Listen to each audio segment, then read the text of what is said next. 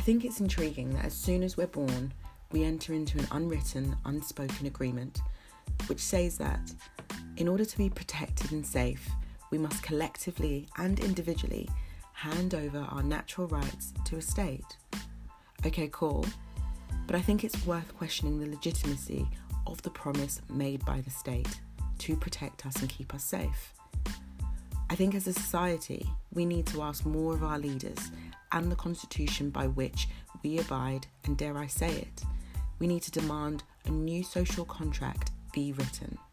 I'm Jacqueline Courtney, a financial services compliance professional and someone who is interested in the state of our social contract today.